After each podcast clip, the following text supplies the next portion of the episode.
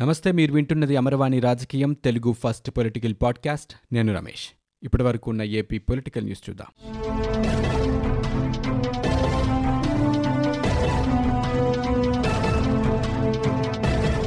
ఏపీలో గడిచిన ఇరవై నాలుగు గంటల్లో అరవై నాలుగు వేల మూడు వందల యాభై నాలుగు కరోనా పరీక్షలు నిర్వహించగా ఐదు వందల ముప్పై ఎనిమిది మందికి కరోనా నిర్ధారణ అయింది.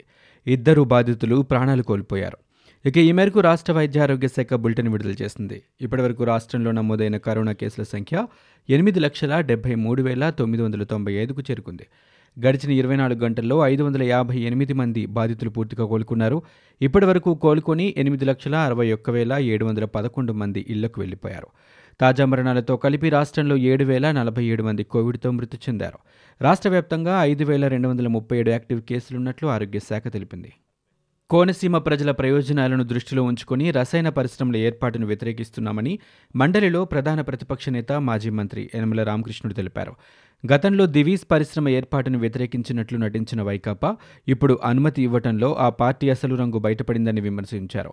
ఈ రసాయన పరిశ్రమల ఏర్పాటు వల్ల సముద్ర జలాలు కలుషితమై మత్స్యకారులు జీవనోపాధి కోల్పోతున్నారని పేర్కొన్నారు. భూములన్నీ ఉప్పు తేలడంతో రైతులకు ఎనలేని నష్టం వాటిల్లుతోందని ఆందోళన వ్యక్తం చేశారు. మూడు వందలకు పైగా హ్యాచరీలు కూడా కాలుష్యంలో చిక్కుకొని చిరు వ్యాపారులంతా పూర్తిగా దెబ్బతింటారని పేర్కొన్నారు. వాళ్ళ ఆదాయాలు క్షీణించడమే కాకుండా ప్రభుత్వ రాబడి కూడా పడిపోతోందని యనమల ఆందోళన వ్యక్తం చేశారు. సముద్ర జలాలన్నీ కలుషితమై అసలు చేపల వేటే లేకపోతే ఫిషింగ్ హార్బర్ ప్రతిపాదన అంతా దారుణ మోసమేనని యనమల పేర్కొన్నారు. బల్క్ డ్రగ్ పరిశ్రమ ఏర్పాటును కూడా తాము తీవ్రంగా వ్యతిరేకిస్తున్నామని తెలిపారు. కాకినాడలో సెజ్లో యాభై ఒక్క శాతం షేర్లను ఇరవై ఐదు వందల పదకొండు కోట్ల రూపాయలకు ఇప్పటికే కొనుగోలు చేశారని అన్నారు. ఇక జగన్ బినామీలు బల్క్ డ్రగ్ పరిశ్రమల ఏర్పాటు ద్వారా కోనసీమ ప్రాంతంలోని గ్రామాలను కబ్జా చేసి తీర ప్రాంతాన్ని ఆక్రమించి తమ ఇండస్ట్రియల్ ఎస్టేట్ స్థాపనకి ప్రయత్నిస్తున్నారని యనమల ఆరోపించారు. ఇలాంటి ప్రజా వ్యతిరేక చర్యలను తీవ్రంగా ఖండిస్తున్నామన్నారు. రసాయన పరిశ్రమ ఏర్పాటు ప్రయత్నాలను తక్షణమే జగన్ రెడ్డి ప్రభుత్వం విరమించుకోవాలని డిమాండ్ చేశారు. లేని పక్షంలో ఉత్పన్నమయ్యే దుష్పరిణామాలకు జగన్ ప్రభుత్వమే బాధ్యత వహించాల్సి ఉంటుందని ఆయన అన్నారు. పశ్చిమ గోదావరి జిల్లా ఏలూరులో అంతుచిక్కని వ్యాధి బారిన పడి చికిత్స పొందుతున్న వారిలో మరో ఇద్దరు మృతి చెందారు. దీంతో ఇప్పటివరకు మృతి చెందిన వారి సంఖ్య మూడుకు చేరుకుంది. రెండు రోజుల క్రితం వింత వ్యాధితో తీవ్ర అస్వస్థతకు గురైన సుబ్బారావమ్మ చంద్రారావును విజయవాడ ఆసుపత్రికి తరలించారు. ఇక విజయవాడలో చికిత్స పొందుతూ రాత్రి వారు కన్నుమూశారు. మృతురాలు సుబ్బారావమ్మకు కరోనా పాజిటివ్గా నిర్ధారణ అయిందని మృతుడు చంద్రరావుకు ఊపిరితిత్తుల సమస్య కూడా ఉందని వైద్యులతో వెల్లడించారు. ఇక వింత వ్యాధితో ఆసుపత్రికి వస్తున్న వారి సంఖ్య బుధవారం బాగా తగ్గింది. మధ్యాహ్నం వరకు పద్దెనిమిది మంది మూర్ఛ వాంతులు వంటి లక్షణాలతో ఆసుపత్రిలో చేరారు. ఆ తర్వాత కొత్త కేసులేమీ రాలేదు. ఇక బుధవారం వచ్చిన పద్దెనిమిది మందితో కలిసి ఈ సమస్యతో ఆసుపత్రి పాలైన వారి సంఖ్య ఐదు వందల ఎనభై ఏడుకు చేరింది. ఇందులో ఐదు వందల పదకొండు మంది కోలుకొని ఇంటికి వెళ్ళారు.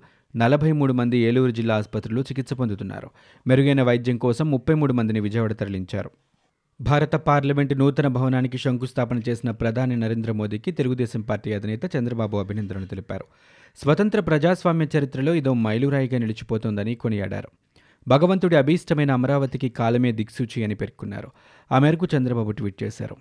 వేర్వేరు ప్రాంతాల్లోని ప్రభుత్వ శాఖలన్నింటినీ ఒకే చోటుకు చేర్చడం ద్వారా రెడ్ టేజింగ్కు అడ్డుకట్ట వేసే కేంద్రీకృత పరిపాలనా వ్యవస్థకు ఇది నాంది పలుకుతోందని అభిప్రాయపడ్డారు. అమరావతిలో కూడా ఇదే తరహాలో అన్ని ప్రభుత్వ భవన సముదాయాలు ఒకే చోట ఉండేలా రూపకల్పన చేశామని ఈ సందర్భంగా చంద్రబాబు గుర్తు చేశారు.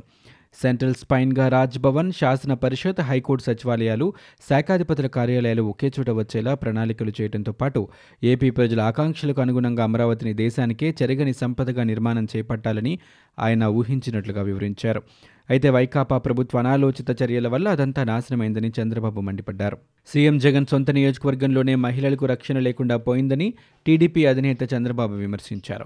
పులివెందుల ఎస్సీ మహిళా హత్యాచార ఘటనపై డీజీపీ గౌతమ్ సవాంగ్కు ఆయన లేఖ రాశారు.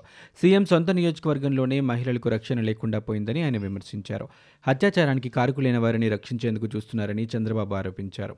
అందుకే ఎఫ్ఐఆర్లో గుర్తు తెలియని వ్యక్తులని నమోదు చేసినట్లుగా పేర్కొన్నారు. అధికార పార్టీ అండతో మహిళలపై దాడులు పెరిగాయని వైకాపా పాలనలో శాంతి భద్రతలు కరువయ్యాయని లేఖలో పేర్కొన్నారు. రాష్ట్రంలో జరుగుతున్న పులివెందుల తరహా వరుస ఘటనలతో ప్రజలు భయాందోళనతో ఉన్నారని పేర్కొన్నారు. ఇక ఇలాంటి ఘటనలు పునరావృతం కాకుండా చట్టాన్ని పటిష్టంగా అమలు చేసి బాధితులకు న్యాయం చేయాలని చంద్రబాబు లేఖలో డిమాండ్ చేశారు. ఆంధ్రప్రదేశ్ పబ్లిక్ సర్వీస్ కమిషన్ ఉద్యోగుల క్యాలెండర్ ఏమైపోయిందని జనసేన అధినేత పవన్ కళ్యాణ్ ప్రశ్నించారు. ప్రణాళిక లేని తీరు వల్ల నిరుద్యోగులు నిరాశ చెందుతున్నారని మండిపడ్డారు. గ్రూప్ వన్ మెయిన్స్ నిర్వహణపై పునరాలోచన చేయాలని ఆయన విజ్ఞప్తి చేశారు. ఈ మేరకు పవన్ ఒక ప్రకటన విడుదల చేశారు. ఏపీపీఎస్సీ నుంచి నోటిఫికేషన్ వస్తే చెప్పిన తేదీలో ఎలాంటి వివాదాలు న్యాయపరమైన చిక్కులు లేకుండా పరీక్షలు నిర్వహించి ఉద్యోగాలు భర్తీ చేస్తారనే నమ్మకాన్ని యువత కోల్పోతోందన్నారు. ఏటా జనవరిలో ఉద్యోగాల భర్తీకి సంబంధించే క్యాలెండర్ ఇస్తామని చెప్పిన ఏపీఎస్సీ ఏళ్ళు గడుస్తున్నా ఇప్పటి వరకు ఆ దిశగా ఎలాంటి అడుగులు వేయటం లేదని ఆక్షేపించారు. గ్రూప్ వన్ నోటిఫికేషన్ వచ్చి రెండేళ్ళైందన్నారు ఇక ప్రిలిమ్స్ పరీక్షా పత్రంలో యాభై ఒక్క తప్పులు వచ్చాయని ఈ మేరకు నిరుద్యోగులు న్యాయస్థానాన్ని ఆశ్రయించాల్సి వస్తోందని పవన్ ఆవేదన వ్యక్తం చేశారు. నిరుద్యోగుల అభ్యంతరాలను ఏపీఎస్సీ పరిగణలోనికి తీసుకోకపోవడం దురదృష్టకరమని పవన్ చెప్పారు. ఈ నెలలో మెయిన్స్ నిర్వహణకు కమిషన్ సన్నద్ధమైందని అదే సమయంలో ఇతర ఉద్యోగాలతో పాటు ఉన్నత విద్యా అర్హత పరీక్షలు ఉన్నందున గ్రూప్ వన్ మెయిన్స్ నిర్వహణ తేదీలు మార్చాలని అభ్యర్థులు జనసేన పార్టీ దృష్టికి తీసుకొచ్చారని పవన్ ప్రకటనలో పేర్కొన్నారు. గోదావరి నగరాభివృద్ధి సంస్థలో పలు గ్రామాల విలీనం జీవోను హైకోర్టు రద్దు చేసింది. రెండు వందల ముప్పై ఆరు గ్రామాలను గుడా పరిధిలోకి తీసుకురావడంపై ప్రభుత్వం ఇచ్చిన జీవోను ముగ్గురు వ్యక్తులు సవాల్ చేశారు. సుదీర్ఘ విచారణ అనంతరం హైకోర్టు తుది తీర్పు వెల్లడించింది. ఈ వ్యవహారంపై ప్రభుత్వం ముందుకు వెళ్ళాలంటే చట్టంలోని నిబంధనలు పాటించాల్సిందేనని ధర్మాసనం సూచించింది. భవిష్యత్ తరాలు మనల్ని క్షమించవని పేర్కొంది. సారవంతమైన వ్యవసాయ భూములు కాపాడుకోవాలని తెలిపింది. గ్రామీణ పర్యావరణం రైతుల్ని రక్షించుకోవాలని కోర్టు సూచించింది. అనంతపురం జిల్లాలోని ముప్పై మూడు మండలాల్లో రైతుల పరిస్థితి అగమ్యగోచరంగా ఉందని ఎమ్మెల్యే పయ్యావుల కేశవ్ వ్యాఖ్యానించారు. ఈ సందర్భంగా ఆయన మాట్లాడారు. జగన్ నిరంకుశ విధానాలతో ప్రజలు ఇబ్బంది పడుతున్నారని చెప్పారు. రైతుల సమస్యలను పరిష్కరించడంలో వైసీపీ ప్రభుత్వం ఘోరంగా విఫలమైందని మండిపడ్డారు. తుపాన్లతో రైతులు తీవ్రంగా నష్టపోయారని ఆవేదన వ్యక్తం చేశారు. నష్టపోయిన రైతులను ప్రభుత్వం ఆదుకోవాలని ఆయన డిమాండ్ చేశారు. ఇన్పుట్ సబ్సిడీ కోసం రైతు కోసం పేరుతో పోరాటం చేస్తామని చెప్పారు. అమరావతి వికేంద్రీకరణ జగన్కు సాధ్యం కాదని టీడీపీ సీనియర్ నేత వర్లరామయ్య అన్నారు.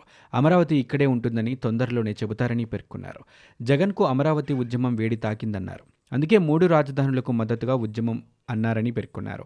అమరావతి టీడీపీ మానసపుత్రిక అని చెప్పారు. పౌర హక్కుల రక్షణ బాధ్యత తీసుకుంటామని పౌర హక్కుల ఉల్లంఘనకు పాల్పడితే కఠిన చర్యలు తప్పవని ఏపీ డీజీపీ గౌతమ్ సవాంగ్ హెచ్చరించారు. అంతర్జాతీయ మానవ హక్కుల దినోత్సవం సందర్భంగా రాష్ట్రంలోని అన్ని పోలీస్ యూనిట్లతో మంగళగిరి కార్యాలయం నుంచి DGP Gautam Sawang video conference నిర్వహించారు. మానవ హక్కుల పరిరక్షణకు సంబంధించిన పోస్టర్ను ఆవిష్కరించారు. అనంతరం డీజీపీ మాట్లాడుతూ మహిళలు చిన్నారులు వృద్ధులు అట్టడుగు వర్గాల రక్షణపై సీఎం వైఎస్ జగన్ ప్రత్యేక దృష్టి పెట్టారని తెలిపారు. ప్రభుత్వ ఆదేశాలతో శాంతి భద్రతల పరిరక్షణకు ప్రత్యేక చర్యలు చేపట్టామని చెప్పారు. ఇవి ఇప్పటివరకు ఉన్న ఏపీ పొలిటికల్ న్యూస్. మీరు వింటున్నది అమర్వాణి రాజకీయం తెలుగు ఫస్ట్ పొలిటికల్ పాడ్కాస్ట్. నేను Ramesh. For more details visit WWW dot Amarvani dot in we are also available on Google podcast Spotify iTunes and Apple podcast